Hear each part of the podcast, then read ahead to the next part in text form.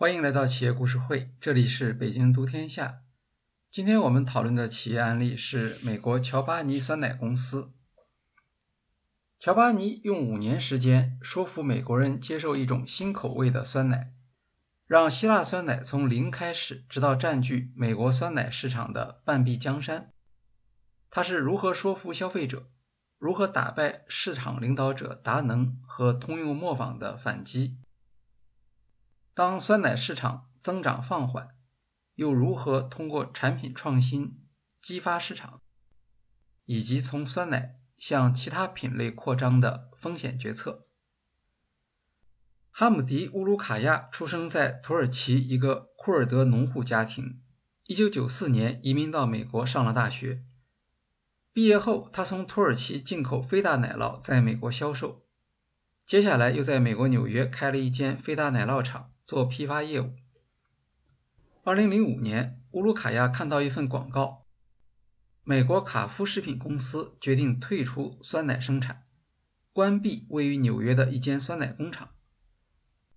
这家工厂有84年历史，拥有现成的酸奶生产设备。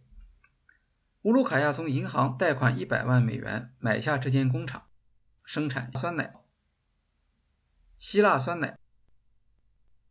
当时的美国市场上，酸奶销售额将近五十亿美元，主流产品是普通酸奶，市场控制在达能和优诺等几个大品牌手中。在乌鲁卡亚看来，美国市场上的酸奶产品同质化，大多数属于高糖高脂类别。产品形态很稀，不重视口味。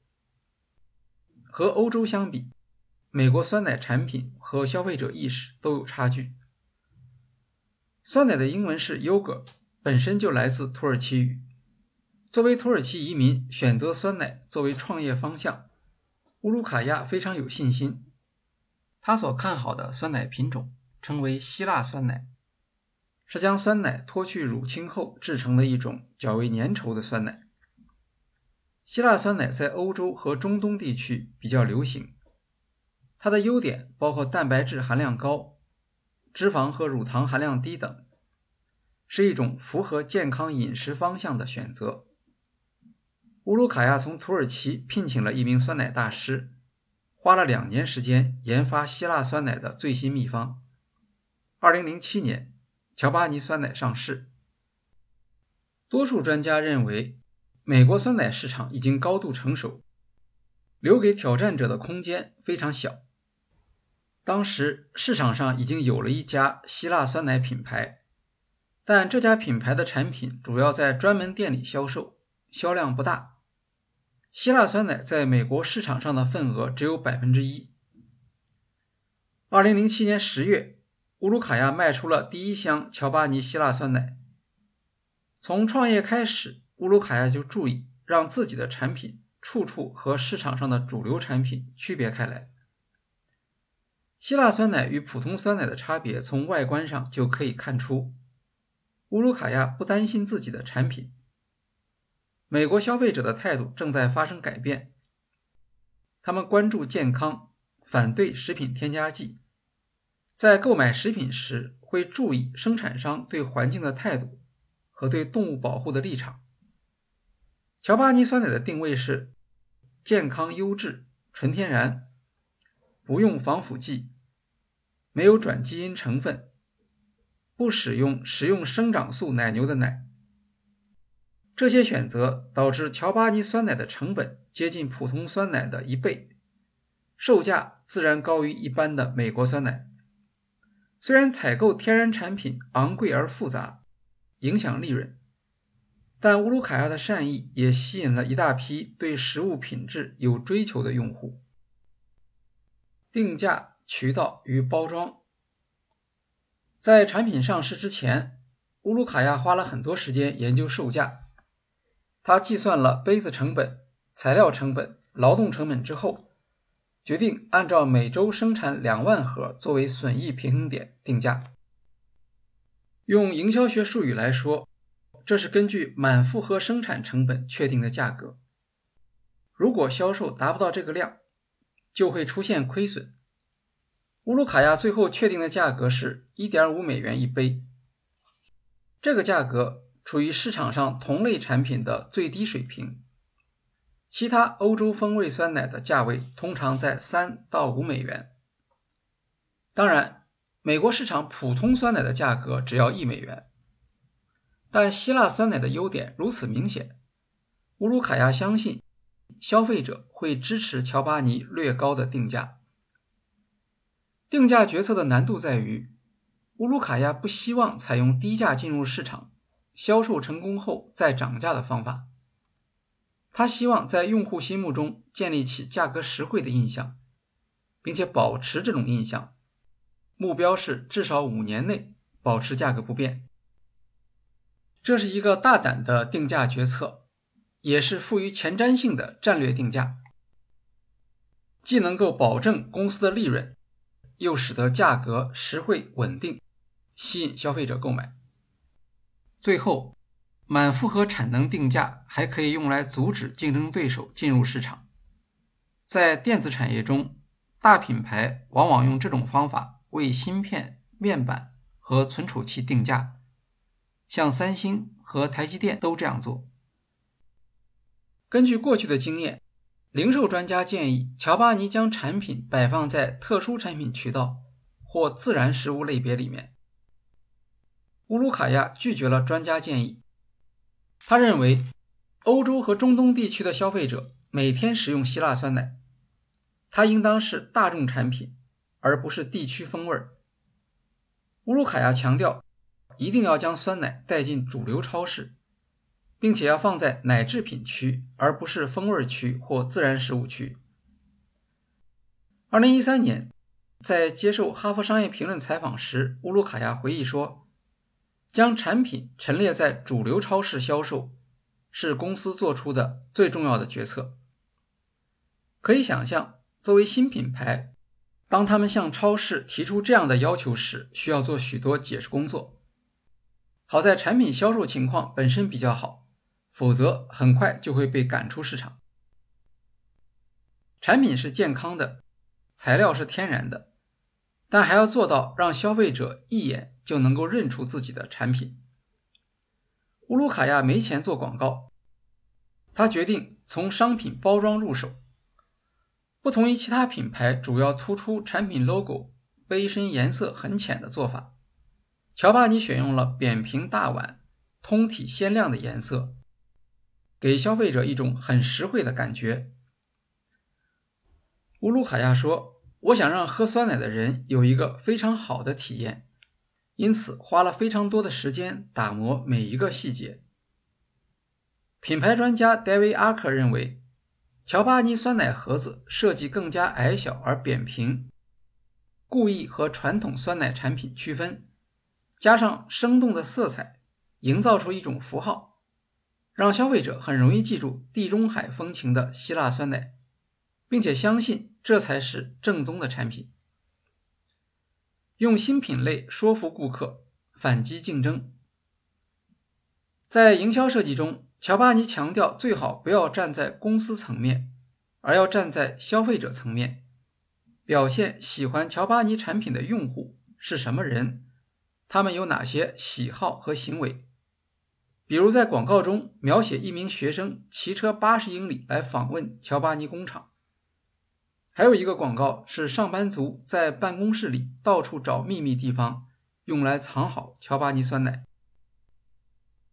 乌鲁卡亚将乔巴尼酸奶定义为一种健康的生活方式，他在 Facebook、Twitter、Pinterest 等社交媒体上面以健康、饮食、健身等话题引发。有关酸奶的讨论和互动，绕过了酸奶巨头们的广告防线。凡是在推特上提到乔巴尼的用户，都会被迅速锁定，然后根据他们发布的内容做出适当的回应。乔巴尼在 Facebook 和官网上都设置了试吃按钮，用户在试吃之后。可以在社交媒体上分享他们第一次品尝乔巴尼酸奶的体验以及图片。最受欢迎的照片还可以获得奖励。据市场调研机构 Symphony IRI 的数据2012年时，乔巴尼在 Facebook 上面有60万粉丝，而食品巨头雀巢还只有57万。乌鲁卡亚和五位负责社交媒体的员工天天守在电脑旁，力求在第一时间和粉丝互动。他说：“我们给乔巴尼定位的不是一间公司，而是一个活生生的有温度的人。通过改变产品成分和包装，建立新的希腊酸奶品类。乔巴尼还将原来的市场领导者达能和优诺引入一个不利的竞争局面。二零零七年，乔巴尼推出希腊酸奶，而达能和优诺到二零一一年后才开始跟进。”为什么竞争对手的反应这么慢？原来当时达能和优诺的营销战略是主推益生菌酸奶。乔巴尼希腊酸奶上市后，他们陷入了两难：如果跟随乔巴尼生产希腊酸奶，之前投资益生菌的研发和广告费用就会浪费；这样做还会让他们从市场领导者变成追随者。达能和优诺对自己的市场地位很有信心，不认为乔巴尼这个从未听说过的品牌能够影响他们的销售。竞争对手的傲慢和犹豫，让乔巴尼得以从容建立自己相对垄断的市场优势。他在营销中攻击大品牌无视消费者所关切的问题，这方面的问题已经积累了很多，从高糖、高脂。添加剂到动物保护，唤起消费者对大品牌的不满情绪，同时将自身产品特性中的健康、自然与大品牌对立起来，创造出富于反叛精神的弱者形象。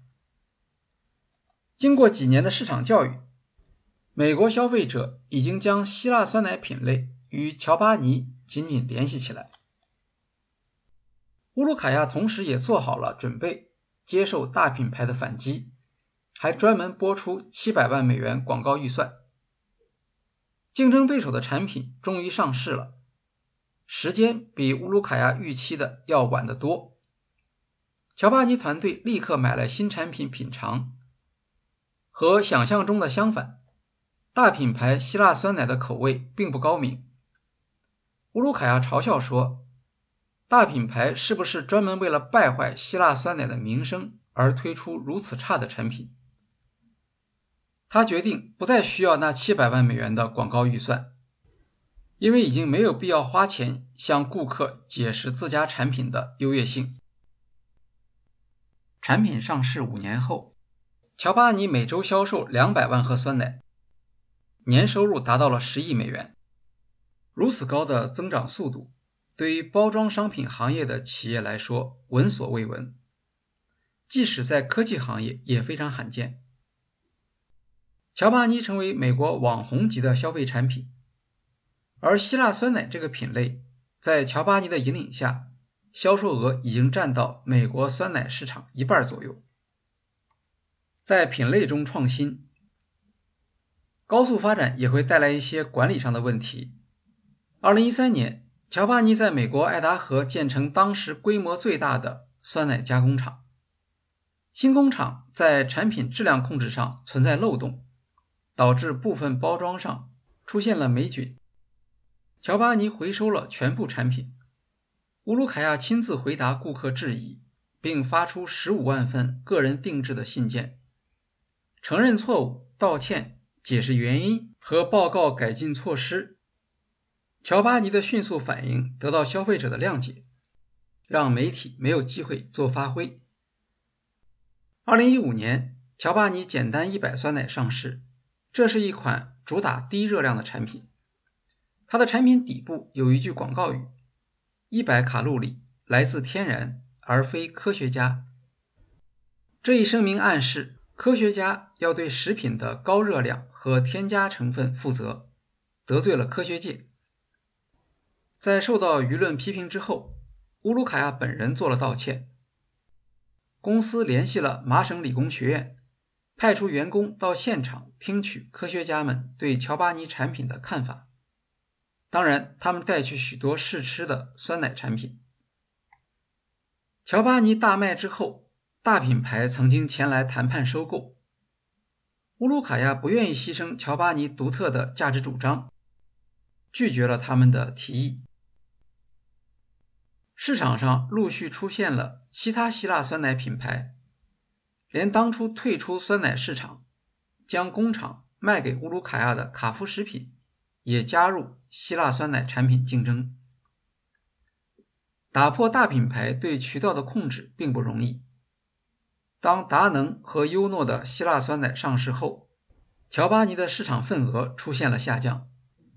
更糟糕的是，2014年开始，希腊酸奶市场整体增长也出现了放缓。在乔巴尼看来，美国的希腊酸奶人均消耗量远低于欧洲，增长空间很大。由于客单价相对恒定。增长只能来源于让人们消费更多的希腊酸奶。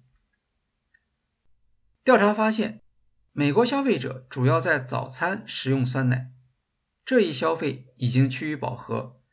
下午四点后，酸奶很难卖得动。乔巴尼要做的就是将希腊酸奶渗透到下午的消费场景中。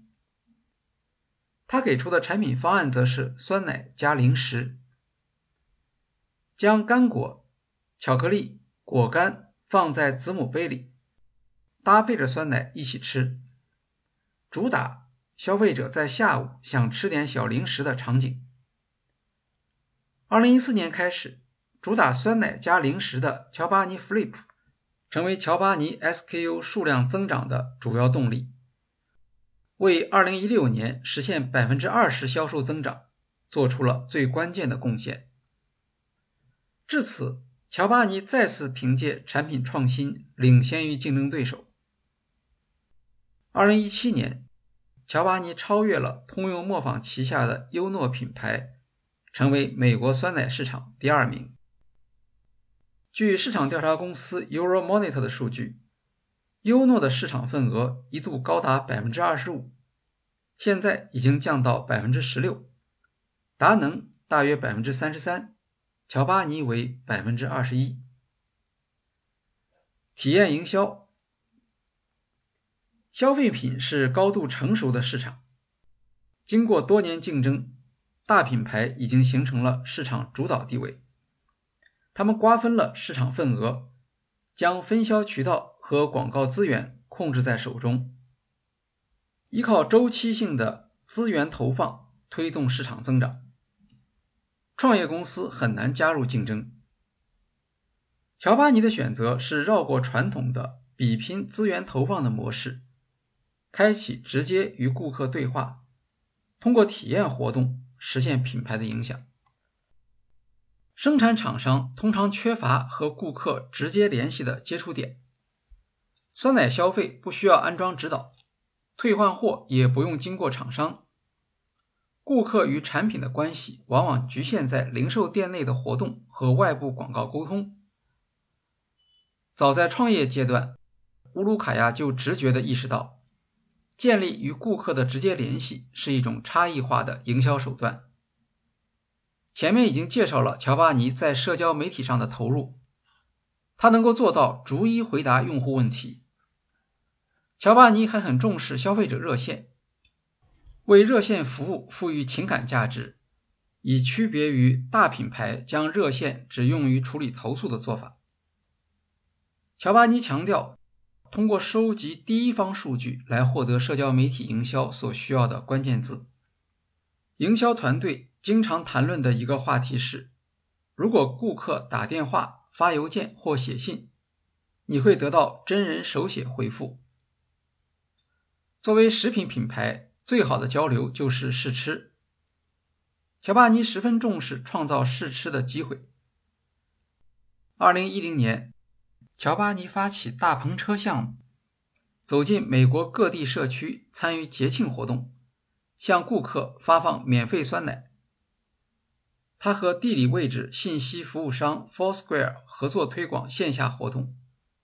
顾客可以在 Foursquare 应用上面查看乔巴尼大篷车样品派送活动的地点和计划。包括大篷车的行走路线和沿途站点，会参与当地哪些节庆活动，吸引用户加入和分享。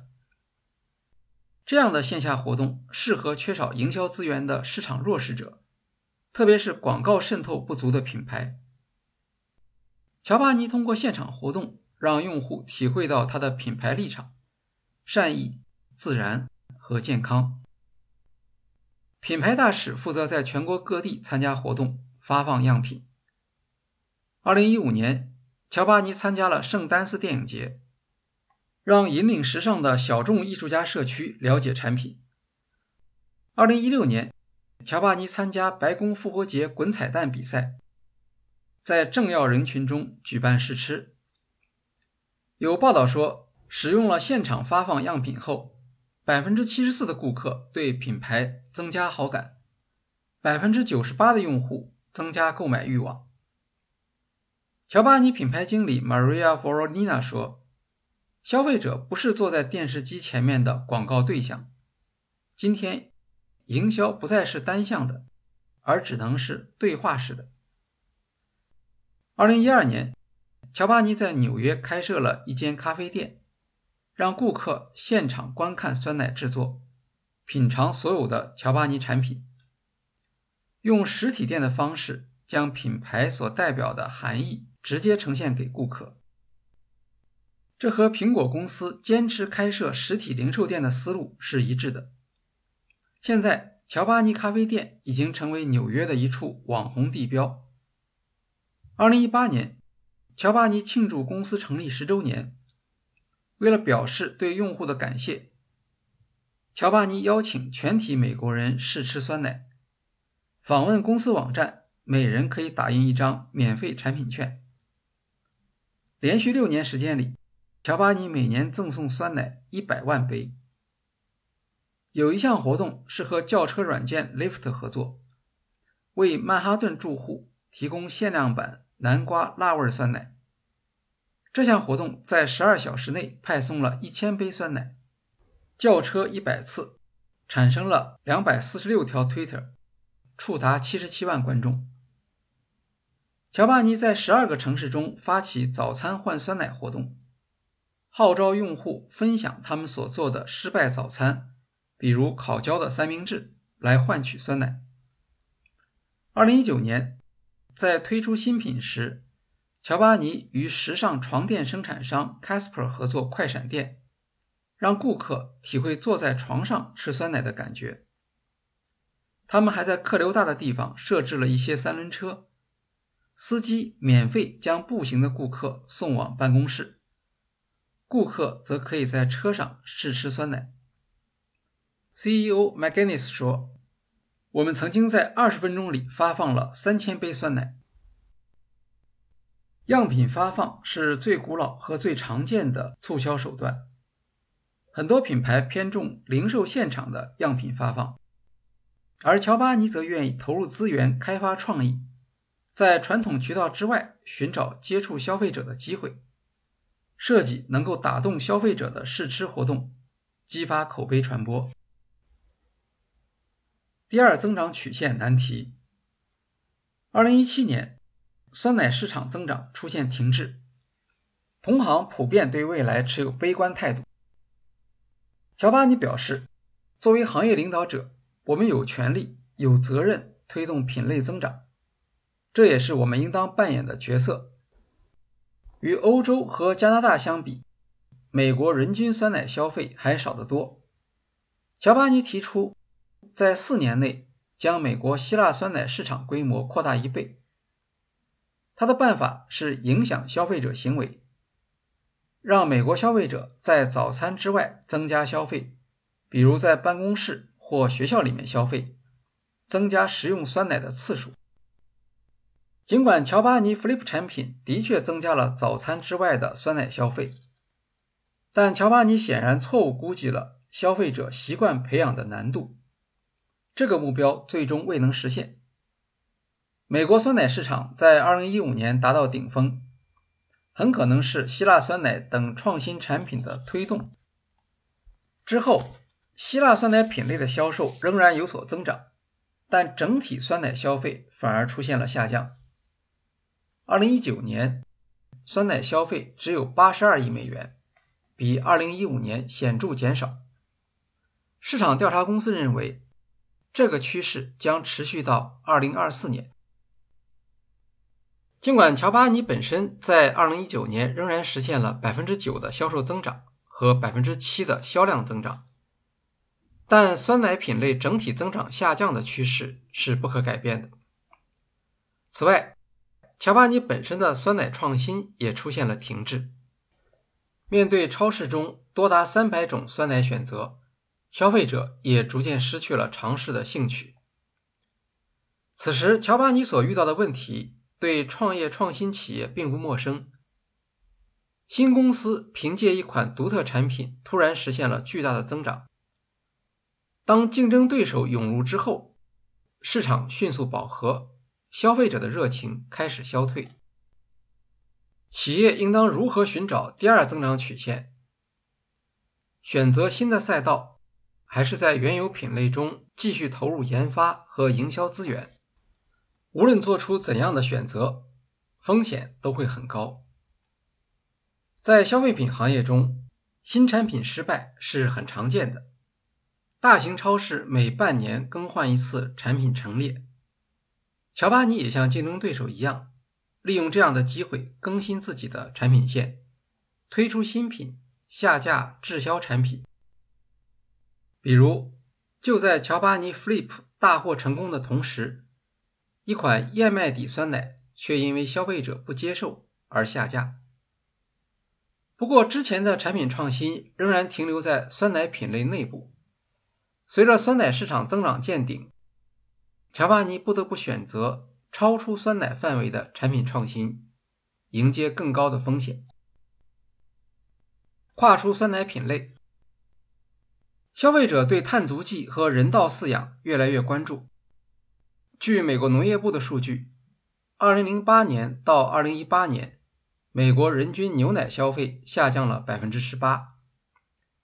与此形成对照的，则是植物奶的消费开始上升。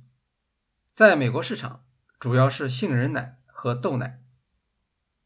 2018年，瑞典奥德利公司的燕麦产品进入美国市场。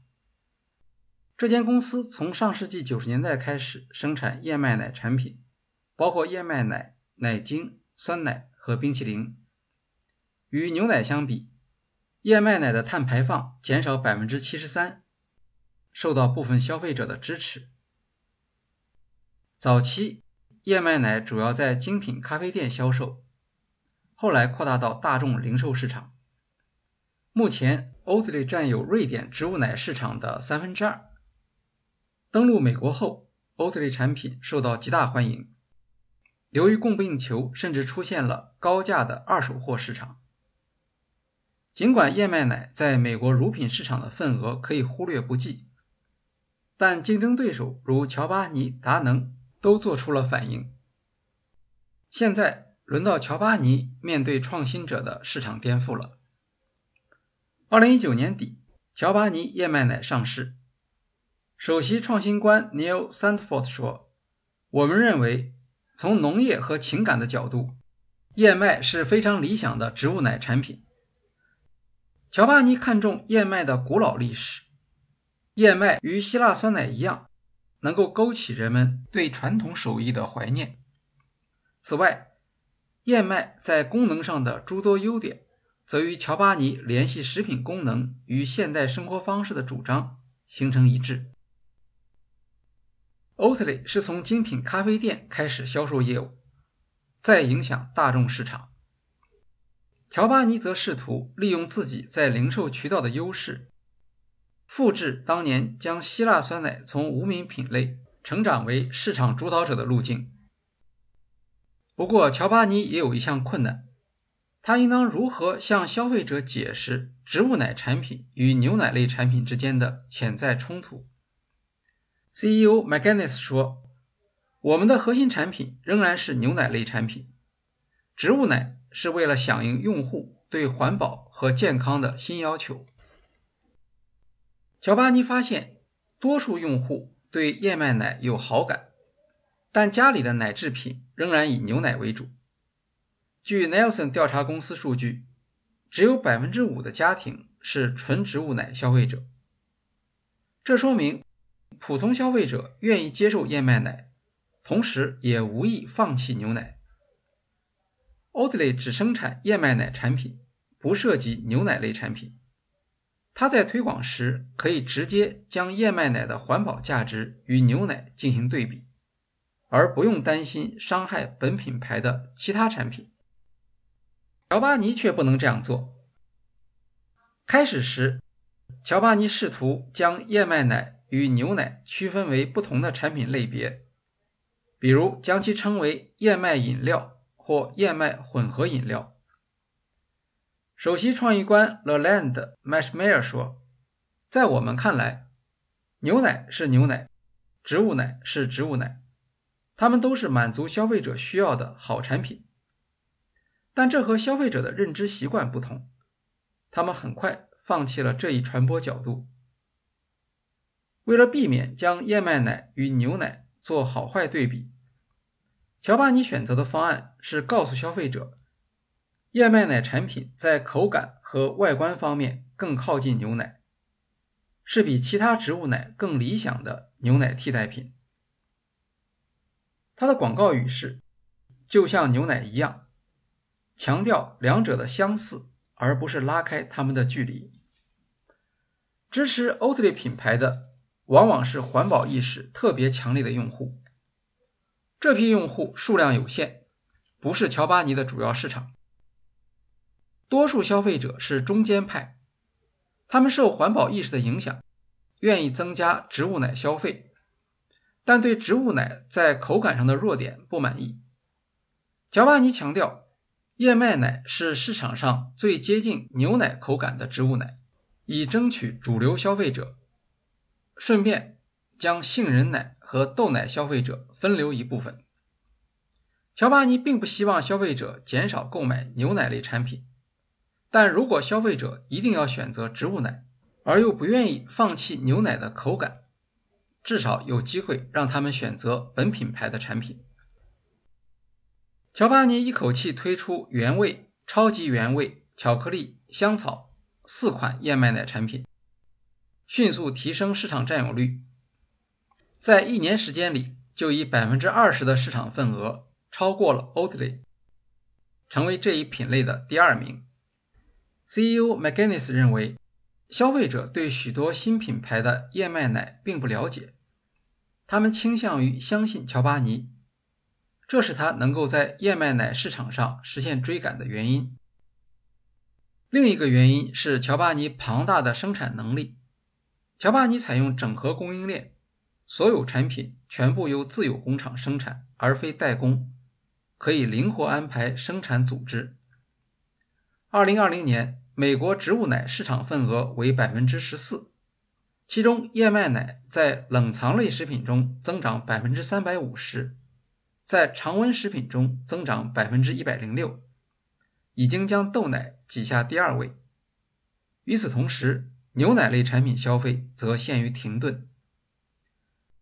乔巴尼对植物奶威胁快速做出有力的反应，争取到新增市场中的有利地位。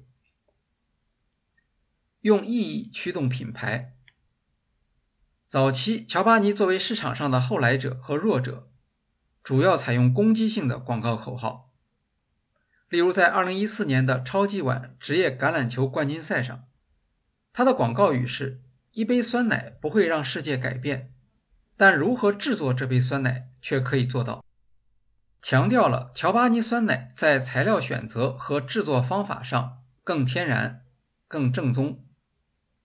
当所有的竞争对手都开始复制这个主张，提供类似配方的希腊酸奶之后，用制作过程差异化讲故事的效力开始减弱。在乔巴尼所总结的营销经验中，有一条教训是：没有必要将价值主张写在最显眼的地方，例如在酸奶外包装上做太多的声明，效果反而不好。CEO McGinnis 说：“我们不需要解释每盒酸奶中包含二十亿益生菌，这听起来像科学实验报告，而不是食品介绍。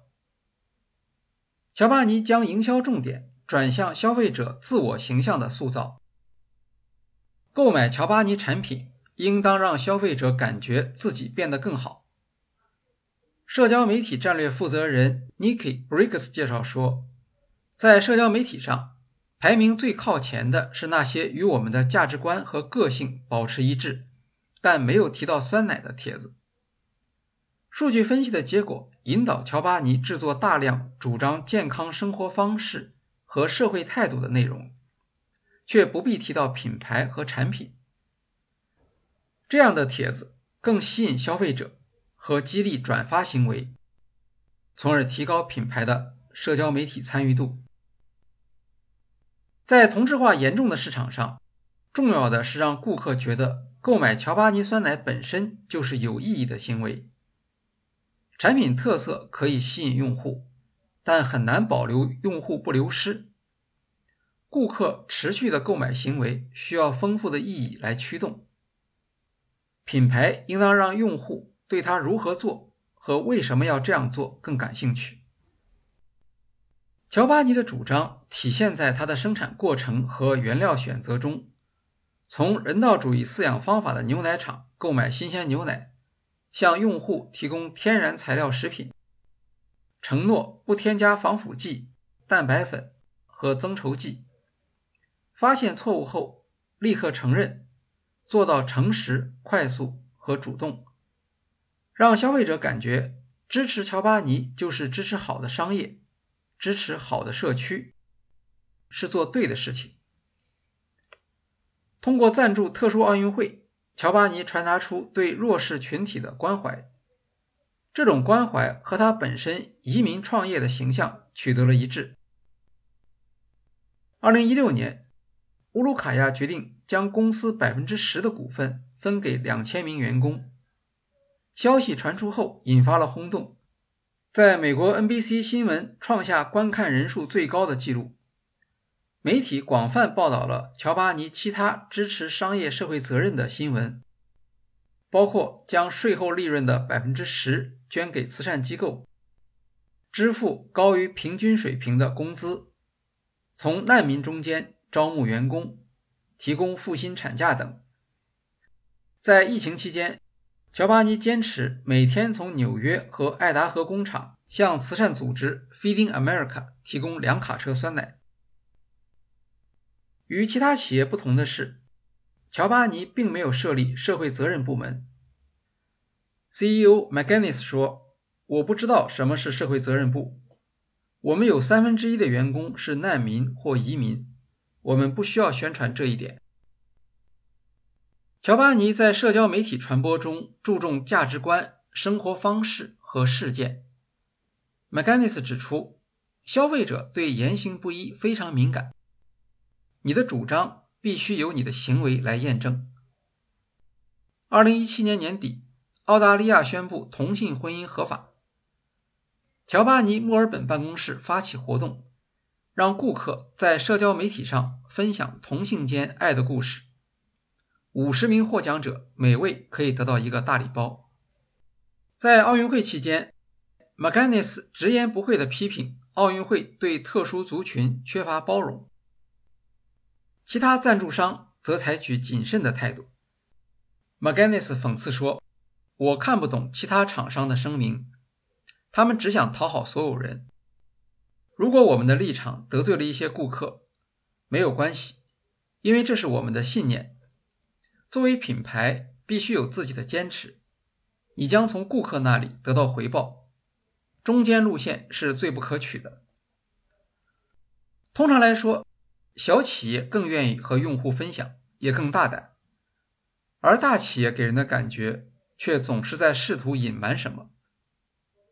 大品牌不敢介入社会议题的原因是担心失去有些用户，这给小企业带来了机会。在社交媒体时代，小企业的透明和灵活可以带来一定的优势。今天，大企业的困境不仅出现在酸奶品类，通用磨坊旗下的汤宝和 Progresso 罐头汤都在丢失市场。家乐氏旗下的 Special K 能量棒在2011年之后销售下降了百分之三十九，而另一款新品牌水果坚果 Kind B 能量棒在五年内却占有了百分之十的市场。2021年，乔巴尼推出冷藏即饮咖啡，进一步扩大产品线。据市场调查公司 Nelson 数据，由于人们在家时间延长，这一品类的销售增加了百分之十七。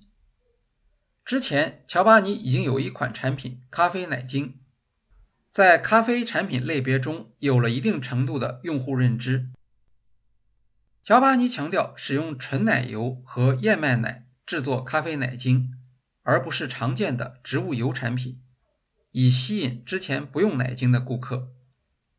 有人不理解乔巴尼跨品类进入咖啡奶精市场的合理性。McGinnis 解释说，奶精本身只是酸奶加工过程中的副产品。当然，有了燕麦奶产品之后，所有的奶精、即饮咖啡都会有相应的燕麦版本，让产品线相互支持。如何保持原有的品牌精神，同时又能通过产品多元化实现持续增长？乔巴尼面对的这项挑战，目前还没有结论。从消费者的反馈来看，他们认可乔巴尼对意义的追求，有耐心等待他的下一个爆款产品。好，今天的企业故事会就介绍到这里，谢谢大家。